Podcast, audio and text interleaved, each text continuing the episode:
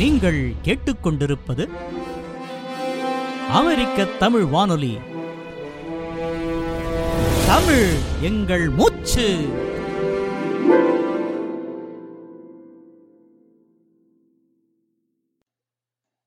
மானுட உளவியலுக்கு புத்துளி பாய்ச்சிய மருத்துவர் Sigmund Freud.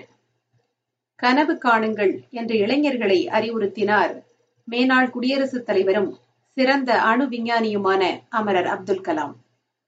அவர் குறிப்பிட்டது பஞ்சனையில் படுத்தபடி காண்கின்ற பயனற்ற பகற்கனவுகளை அல்ல. வாழ்வில் வெற்றி பெற தேவையான ஊக்கத்தையும் உற்சாகத்தையும் தரவல்ல லட்சிய கனவுகளை. உறக்கத்தின் முக்கிய அங்கமான கனவுகளும் அதில் தோன்றுகின்ற காட்சிகளும் அவற்றின் தன்மைகளை பொறுத்து பல்வேறு உணர்ச்சிகளை மனிதருக்குள் விதைக்க வல்லவை. எதிர்காலத்தை கண்டறியும் ஓர் முன்னோட்டமாக கனவுகளை அதிலும் அதிகாலை கனவுகளை மக்கள் கருதினர் என்பதை இலக்கியங்கள் வாயிலாய் அறிகின்றோம். அவை தெய்வாதீனமாக நிகழ்பவை என்று நம்புவோரும் உண்டு.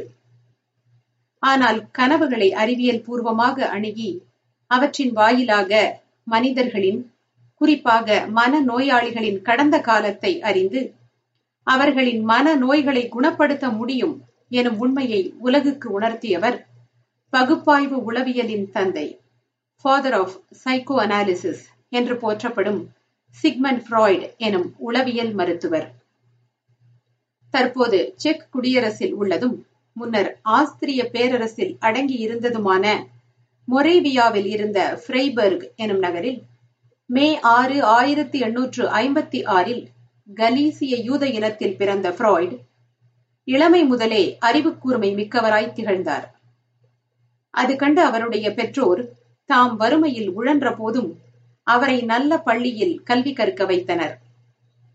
ஆயிரத்தி எண்ணூற்று எண்பத்தி ஒன்றாம் ஆண்டு வியன்னா பல்கலைக்கழகத்தில் தன்னுடைய மருத்துவ படிப்பை நரம்பியல் துறையான நியூராலஜியில் முடித்த ஃப்ராய்டு பின்பு வியன்னா பொது மருத்துவமனையில் மருத்துவராகவும் மருத்துவத்துறை பேராசிரியராகவும் பணிபுரிய தொடங்கினார். பெருமூளை வாதம் செரிபரல் பால்சி பேச்சிழப்பு அபேசியா மற்றும் நரம்பியல் கட்டமைப்பு நியூரோ அனாட்டமி குறித்து ஆய்வுகள் மேற்கொண்டார். தன்னுடைய நரம்பியல் ஆய்வுகளை சிறப்பாக தொடர விரும்பிய ஃப்ராய்டு ஆயிரத்தி எண்ணூற்று எண்பத்தி ஐந்தில் பாரிஸுக்கு பயணம் மேற்கொண்டார். அங்கே புகழ்பெற்ற நரம்பியல் மருத்துவரான ஜீன் மார்டின் சார்கட் என்பவரின் தலைமையின் கீழ் தம் ஆராய்ச்சிகளை தொடர்ந்தார். அப்போது சார்கட்டின் வித்தியாசமான மருத்துவ அணுகுமுறைகளை காணும் நல் வாய்ப்பு ஃப்ராய்டுக்கு கிட்டியது. உடல் உறுப்புகளில் ஒன்று இயங்காத நிலையில் இருந்த நோயாளி ஒருவரை மருந்து மாத்திரைகள் மூலம் குணப்படுத்தாது ஹிப்னடிசம் எனும் உளவியல் அணுகுமுறை மூலம் சார்கட் குணப்படுத்தியது கண்ட ஃப்ராய்டு வியந்து போனார்.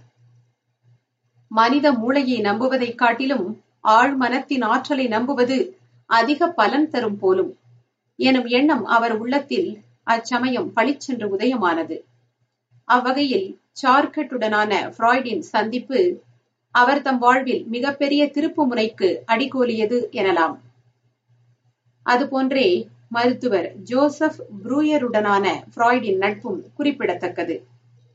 அவர்கள் இருவரும் இணைந்து மன இசிவு நோய் குறித்த ஆய்வு ஸ்டடீஸ் ஆன் ஹிஸ்டீரியா எனும் புகழ் புகழ்பெற்ற நூலொன்றை ஆயிரத்தி எண்ணூற்று தொண்ணூத்தி ஐந்தில் வெளியிட்டனர். அதன் பின்னர் மனித மனத்தை தீவிரமாய் ஆராய்வதிலேயே தன்னுடைய மருத்துவ அறிவை முழுதாய் பயன்படுத்தினார் ஃப்ராய்ட் என்றுதான் சொல்ல வேண்டும். மனிதன் என்பவன் பல தருணங்களில் சூழ்நிலைகளால் தீர்மானிக்கப்படுகிறான். ஆம் அவன் ஒரு சூழ்நிலை கைதி.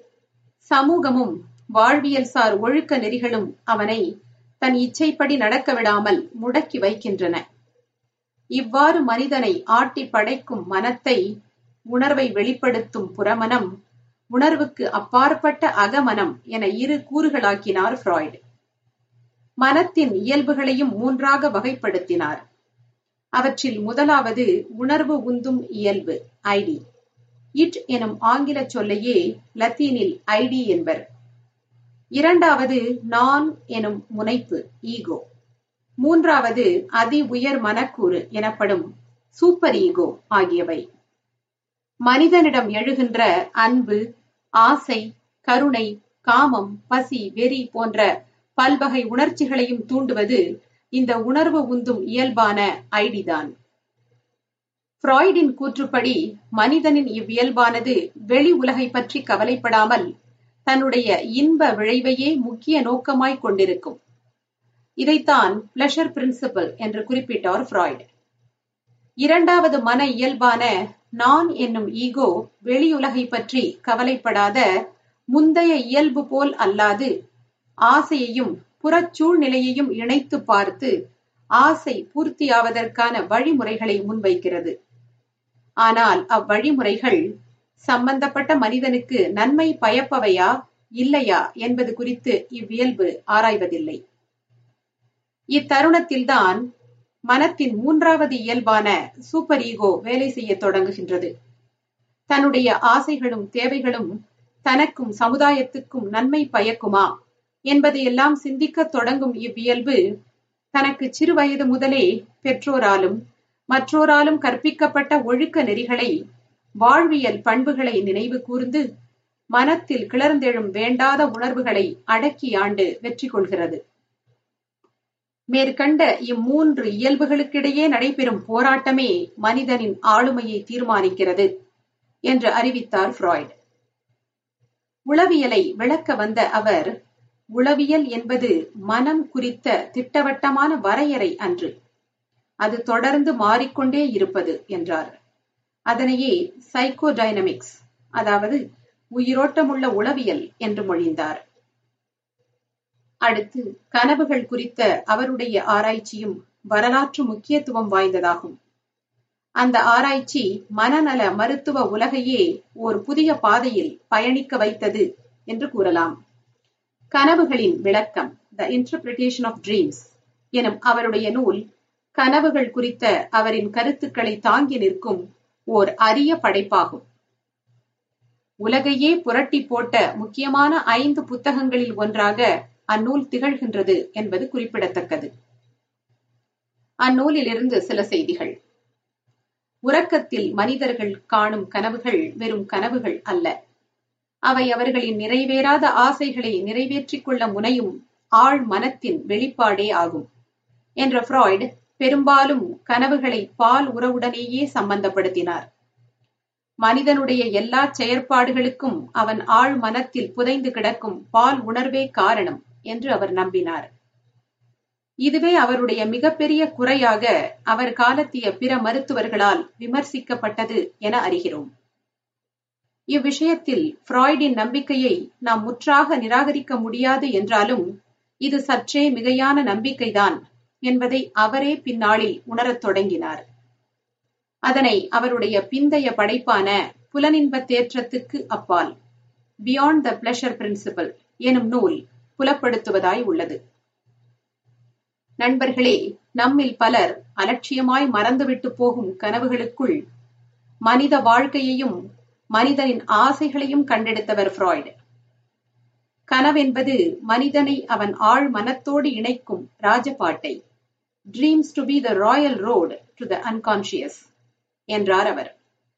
டார்வினின் பரிணாம கோட்பாட்டுக்கும் மார்க்சின் மூலதன கோட்பாட்டுக்கும் இவ்வுலகம் தந்த அதே முக்கியத்துவத்தை ஃப்ராய்டின் கனவு கோட்பாட்டுக்கும் தந்து அவரை கொண்டாடியது.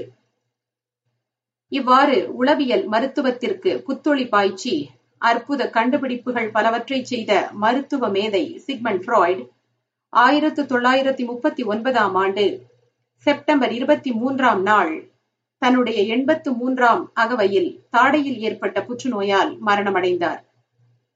எனினும் அவருடைய அரிய உளவியல் ஆய்வுகள் அவரோடு முற்றுப்பெறாவண்ணம் அவருடைய அருமை மகளான ஆனா ஃப்ராய்டு அதே துறையில் முத்திரை பதித்து தந்தையர் ஒப்பர் மக்கள் எனும் ஆன்றோர் வாக்கை மெய்ப்பித்து காட்டியிருப்பது போற்றுதலுக்குரியது.